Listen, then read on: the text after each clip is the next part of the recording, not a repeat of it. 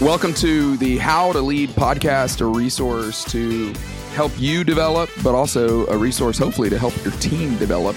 My name's Clay Scroggins. I'm normally joined by Adam Tarno, but I'm uh, flying solo today, having this uh, interesting uh, and helpful conversation with a new friend of mine named Luke Womack. Luke, welcome. Thanks, Clay. Glad to, uh, glad to be with you, man. Thanks. You're SoCal. You're in Southern California. Yeah. Um, what part? Yeah, so my wife and four kids and I live in Anaheim, in Southern okay. California. Uh, Disneyland. I'm gonna I'm gonna just list off everything I know about Anaheim. Uh, the Angels, Disneyland. that's that's funny. I, I uh, I'm a Dodger fan and I haven't been at Disneyland in twenty years. So, so maybe I oh for two. Yeah, oh for two. I saw from half your audience. But how um isn't uh, the new stadium there the the um. Uh, what's it called? SoFi is it SoFi? Is that what it's called? Oh yeah. Is yeah, that near? Yeah. That, is that near you? Yeah. So SoFi Stadium's in L A. It's uh, where the Rams and Chargers play. And I, I haven't personally been, but everyone who's gone has said it's incredible. I mean, you pay like one hundred fifty dollars for parking, but otherwise it's great. Okay. Yeah. It feels like a. Um, it looks like a spaceship. Um, all right, Luke. I'm excited about having this conversation because. Uh, the topic is how to not become an isolated leader. Or what, what do we do? How do we not become a lonely leader? Leadership is lonely. Uh, this is a relevant conversation for every single leader, no matter what your position is, no matter what your level is. But I would certainly say the longer that you work, the longer you're in industry, the longer you're in the marketplace, the longer you're at a church or wherever it is you are, the more common this is, and there's certainly a stigma attached to it. I'm eager to jump in with you. Why don't you, you want to tell us your background and tell us how did you even get involved in this space?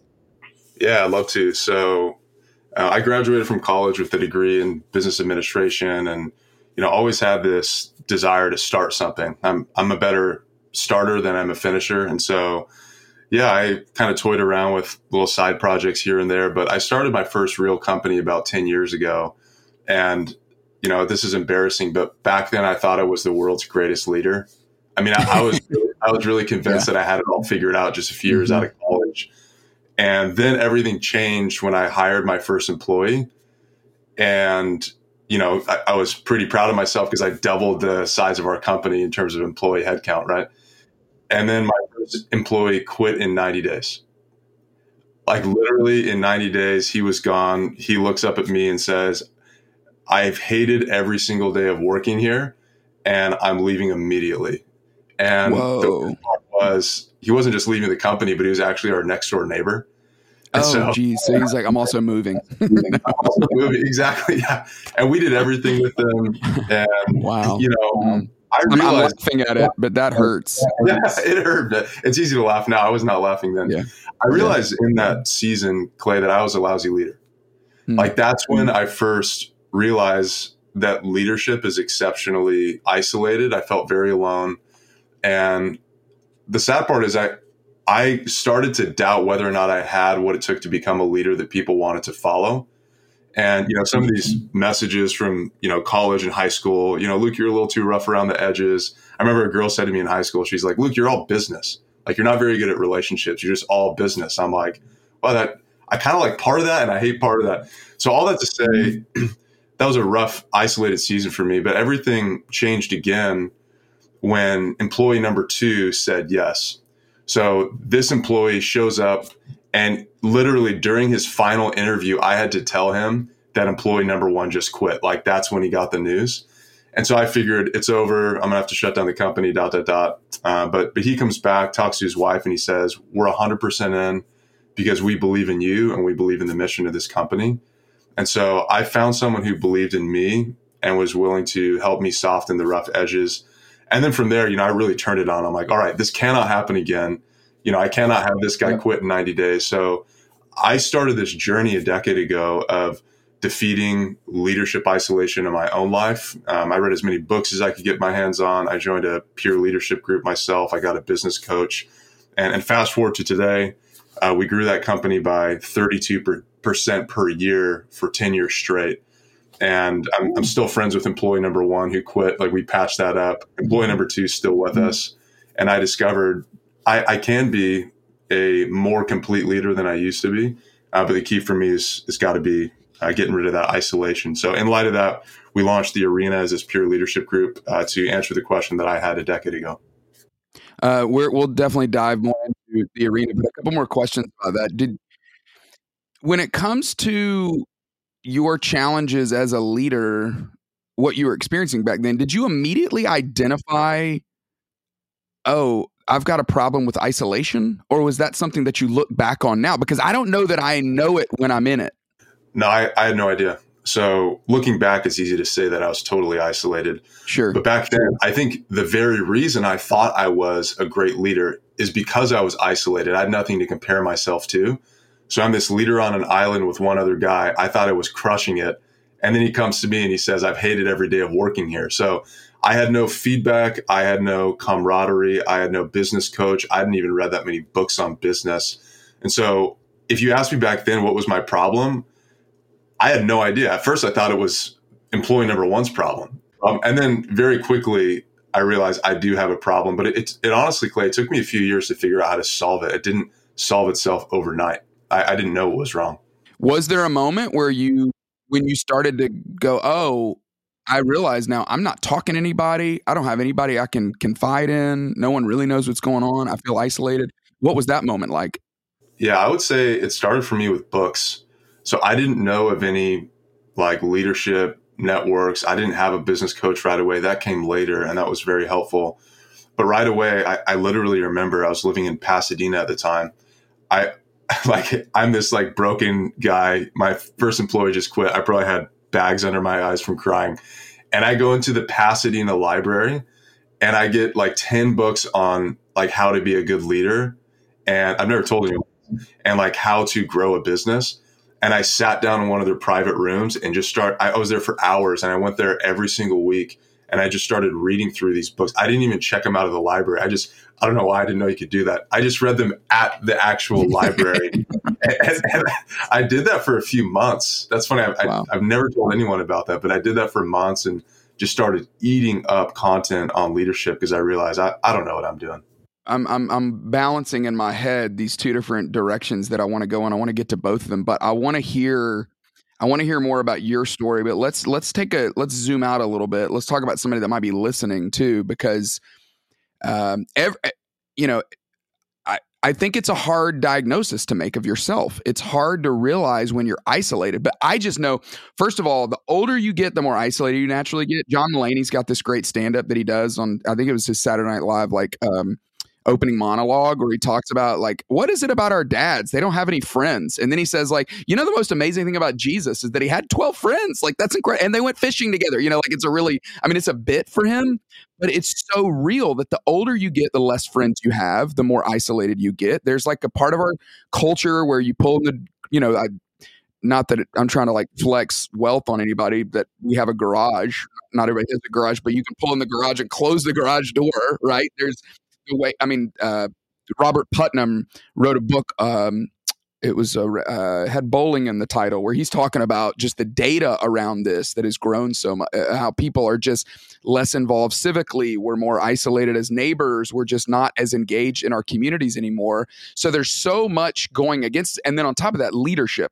Leadership is isolating.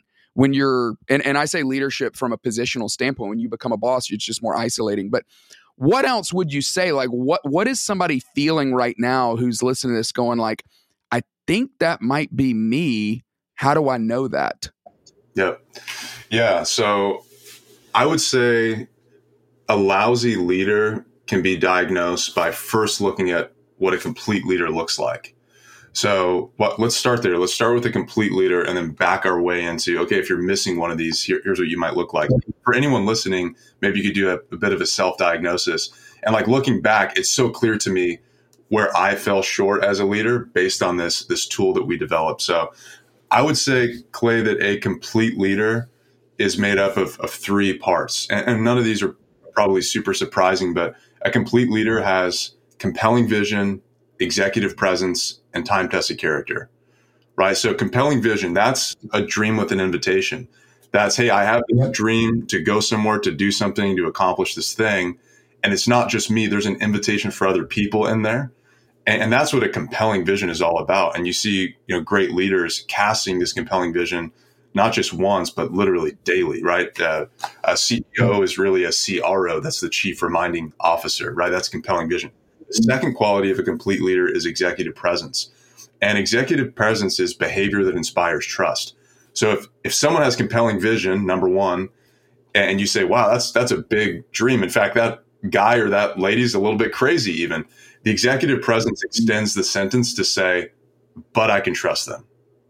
But I can trust that person because they have behaviors that inspire trust. And behaviors like high self-awareness or charitability or consistency. They come into the office as the same person every day, not like the ups and downs that give people whip, whiplash. So compelling vision is number one. Executive presence is number two. And then there's this third piece that's critical because you can't just have the, the big vision. You can't just have the, the behavior that inspires the trust. You also have to have time-tested character.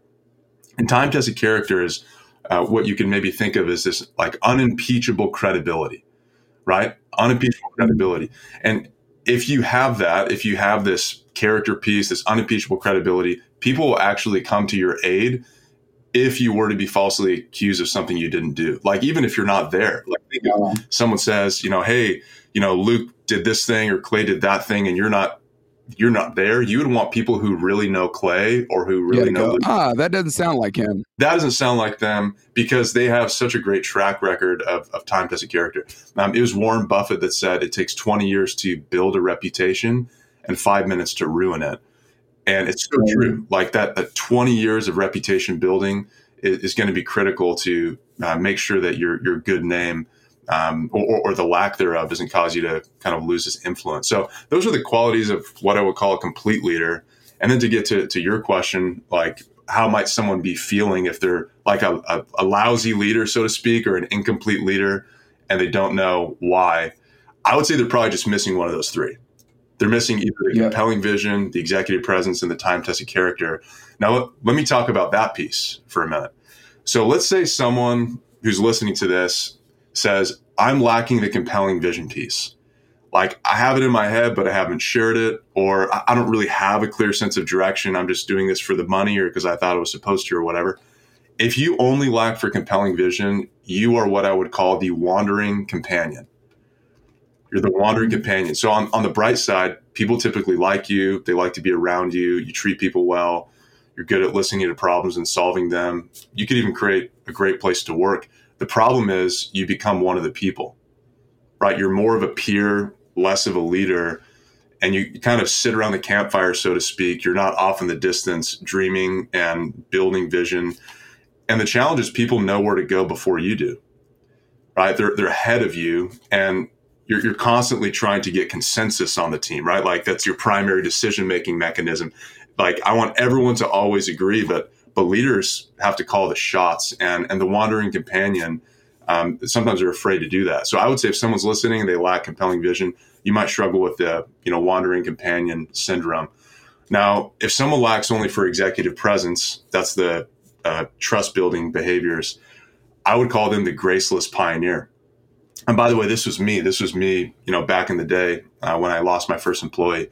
On the bright side, they have direction. Like they know where they're going. They're going to get there fast. They typically have really good intentions, good agenda. The problem is they leave people behind. They don't have tact. Like you look in the rearview mirror and there's bodies just laying on the side of the road. Uh, they're really good at attracting people. Like their passion gets people in the door, but their clumsiness makes them leave. And, and they're the type of leader that if they were to like host a meeting, people would sit in on the meeting and there'd be a lot of like raised eyebrows. And then once the leader leaves, they all get together after to figure out what happened during the meeting. Yeah. Yeah. I, I had a coworker say, somebody that reminds me of this, say, oh, I'm going to meet with her right now. I better put a helmet on. You know what I'm saying? Like, because I'm going to get beat up. Like I know that I know what's coming and I better get ready for it. That's probably what your coworkers that, are thinking. That's the graceless pioneer, right? It's not what they do or even why they do it, but it's how they do things that get them into trouble. And, and that's the thing in my leadership I've had to work on the most is, is getting out of this graceless pioneer space and developing executive presence or behavior that inspires trust. And then the third thing, if you're lacking only for time-tested character, and I would say this is probably the hardest one to admit because no one wants to say I don't have good character, but you know, like deep down, if you're missing that character piece, You're what I would call the counterfeit charmer. The counterfeit charmer, on, on the bright side, attracts people really well. Like when they speak, people listen, they buy in. People even boast about following the counterfeit charmer. There's almost like this cult-like following to the counterfeit charmer. And there's so so many personalities and profiles of people who are like this in, in the public space. You know, they're smooth, they're well-spoken, they could never go wrong until it does, right? And that's where the problem kicks in. The counterfeit charmer is headed for a scandal, right? And the point at which the scandal is likely to occur, occur is when their notoriety exceeds their character. And that doesn't happen right away. Like, day number one, year number one, you don't have that much attention when you're starting a company or you're leading within a company. But once the notoriety kind of crosses the character line, that's when this person's at risk for a scandal. So there's this future trap for the counterfeit charmer. And if, if it's unchecked, uh, the demise can be really fast and really painful. And kind of speaking to that Warren Buffett quote from earlier, you can undo decades of work seemingly overnight. So yeah, to, to wrap that up, if someone's listening and they're like, hey, I know that I need to grow my leadership, I don't know how, I would say do a diagnosis. Are you missing compelling vision and you're the wandering companion? Are you missing executive presence and maybe you're the graceless pioneer? Or are you missing time as a character and maybe you're the counterfeit charmer? And uh, that, that could be a starting point. You know, step number one in the twelve-step process, admit you have a problem. And I, I think uh, that's where yeah. people can start. And uh, I, I assume the isolation... Maybe I should ask it, frame it in a question. Is isolation the answer? Or excuse me, is it, is relationship the opposite of, of, of coming out of isolation? Is that how you grow in those areas? It's literally the answer to all three, right? So they might be framed differently, right? So maybe I get a mentor, that's relationship. Maybe I enter a peer leadership format, that's relationship. Uh, maybe I even, you know, start reading some books. There, there's some elements of that that bring in relationship, right? Maybe you get together with friends and talk about the book. Maybe you, you know, even meet the author at some point. But but relationship is the answer to all of it, because relationship is like this mirror that someone else holds up for you so you can actually see what you look like. And, you know, when you like, let's say you're like camping or something, you wake up early in the morning, you catch a glance of yourself in the mirror, you're like, oh, I look pretty bad today. Like, that's kind of what it's like being in a relationship when you're growing in your leadership. You catch a glance at yourself in the mirror and it's painful, but it's it's the best thing for you, because only once you have an accurate picture of yourself and your own leadership can you begin to grow. So I would say absolutely uh, relationship is the answer to all three. And that's what the arena is. You guys have created networks of of leaders. Tell us a little bit more about that, about how you're helping leaders solve this. Yeah, so we built the arena to be what I would have wanted when I was isolated in my leadership ten years ago. Um, I, I truly believe that peer leadership is the number one best tool for most people who want to grow in their leadership. And it's, I would say it's a widely underutilized tool for many leaders. And, and I think one of the reasons is a lot of peer leadership networks, and there, there's quite a few of them, um, but they really cater to the, you know, number one C E O of a big corporation. And And so everyone else kind of feels like, well, there's nothing for me. That's just for the big dogs. So we started the arena with that in mind. So the arena is a network of peer leader groups for those who want to develop their leadership and, and their companies if they're leading a company. And, and here's what's different. So four things that are different about the arena. Number one, it's accessible, right? So we're, we're looking for leaders of all types, not just the C E O, not just the president. They're certainly welcome too, but, but anyone who's leading people. Right? And you could be a mid-level manager in a small company and you're leading. And so accessibility is key for us. Number two is, is innovative. Uh, we have a highly efficient three-hour agenda. So a lot of, I, I've been a part of a lot of great uh, peer leader uh, groups, and uh, they're typically pretty long, six, eight, ten hours. And it's just a long time, you know, like, and I get, I get pretty bored easy. And so I don't, I don't like to get bored. So we have a very highly efficient, innovative agenda um, and, and kind of cut the fat. So it's a three-hour gathering. Uh, number three is it's affordable, right? The price point on, on peer leadership can easily be one to two thousand dollars per month. So now you're looking at, you know, ten, fifteen, twenty grand a year. And and most people can't afford that, or their companies aren't able to pay that. And so we have a price point of, of two ninety-nine per month. And it's accessible for most people. Is it, you know, it's not going out for lunch, it's going to cost a little bit more than that, but think of the return you're getting on that um, in terms of the growth in your leadership over time. And then the fourth piece is it's safe to share, right? So we put people in chapters where there's no one from your industry, certainly no one for, from your company. So no one can fire you. You know, how many people have a group of other like-minded leaders where they can talk about their problems or say, hey, my boss kind of sucked this week and I just, I need to talk about it. Or, hey, I, I feel like closing the company and I can't tell anyone because I'm going to scare everyone if I actually share that. So no one can fire you. There's no repercussions. Everyone's under N D A. So, uh, yeah, that's that's kind of what's a little bit different about the arena. I, I am uh, such a believer in what you're doing because I believe so deeply. For one, I resonate so deeply with the isolation that leaders face. Two, I as you were talking about, what does it mean to be a lousy leader? I was like, man, I need to up my game in all three of those areas, the vision, the executive presence, the time-tested character. But then number three, I just know the way people are wired. I know the way I, I have, I, uh, coming at being a pastor for twenty years, I'm fascinated with human growth. And I'm just convinced that human growth does not happen alone, that it happens in the context of community. It happens when we're shoulder to shoulder, face to face, in those kinds of uh, peer environments. That's where people grow. And I know my, I mean, my own experience in life. I mean, the, one of the most significant crossroad moments in my life was these four friends that came and did kind of this intervention on me and said, hey, you're not thriving right now. And I cannot imagine where my life would be if I did not have those people in my life that felt comfortable enough to say, hey, we're going to talk about your life, whether you want to talk about it or not, because I'm the king of asking other people questions and getting the spotlight off me and onto somebody else. And so I just, um, I can imagine that somebody steps into one of your groups and pretty quickly they realize I can't go back to the old way. I can't live life without this. Any, um, as we wrap this up, would there be like one example or a story or a, you know, maybe a, hey, here's kind of a poster child, or here's who we'd put on the front of our website, kind of testimonial type story that you could share of somebody who's experienced the arena?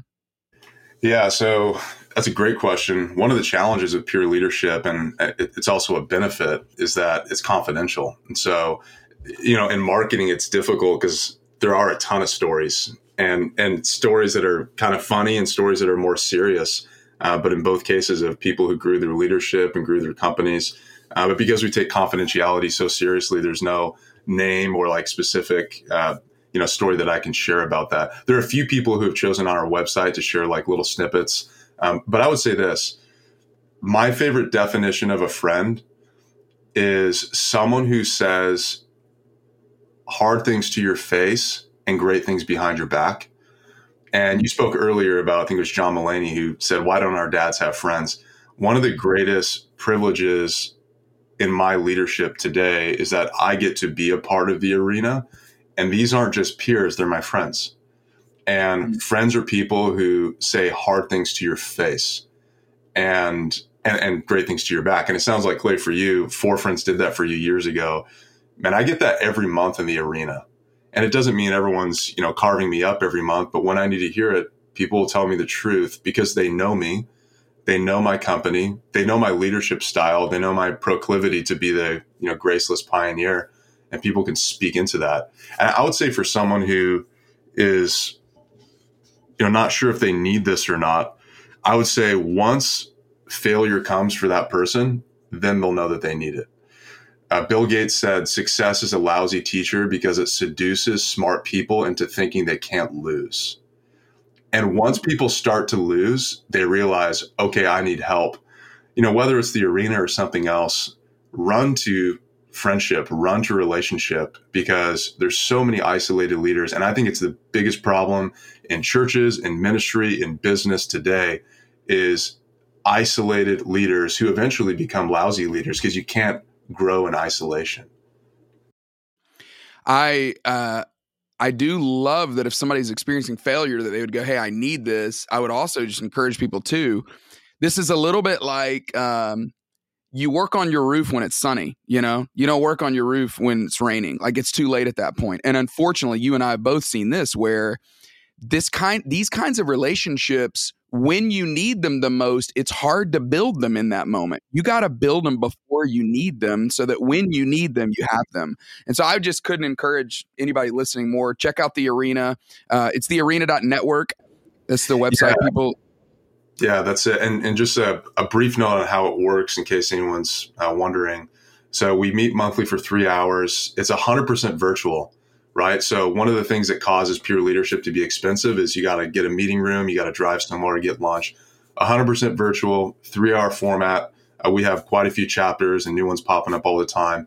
Each chapter has only six to eight members. So they're, they're not massive groups. You don't have fifteen or twenty people. It's six to eight.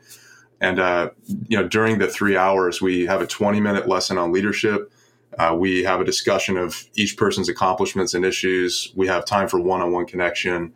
We have one person present on a big problem that they're facing and the whole group speaks into it. And then we finish with setting of thirty day action steps for the next gathering. So that's kind of how the three hours looks. And uh, like I mentioned, it's only two ninety-nine per month. We our our goal is not to get the price as high as possible, but as low as possible. Um, yeah. So if anyone's interested in learning more about The Arena, uh, we host free test drives every single week uh, where people can hop in and check out the format. Uh, there, there's no obligation. You don't have to sign anything. Uh, just come check out what we're all about and actually experience The Arena on a virtual call with a few other like-minded leaders. And if you're interested in that, just go to the arena dot network and click learn more to get in touch. Oh, I love it. Um, Luke, I'm so grateful that you took the time to do this. Thank you. Um, it would, I tell you, if somebody listened to this and signed up for The Arena, I would feel so good about how we have helped someone. I can only imagine the satisfaction and internal fulfillment you feel because of the potential to really help somebody change their life. So thanks for, um, uh, I hate that that guy left your company after ninety days, but I'm really grateful for that experience. Thanks for your vulnerability. Thanks for sharing today. And um, really hope that somebody will take that step. the arena dot network. Thanks, Luke. Well, that's all we got for today's episode of the How to Lead podcast. You can always reach out to us via email. We can be reached at info at how to lead dot work. That's info at how to lead dot work. Every episode is mixed and edited by the team over at Sound of a Rose. You can learn more about them at sound of a rose dot com. Thank you so much for listening. We'll talk to you again next time.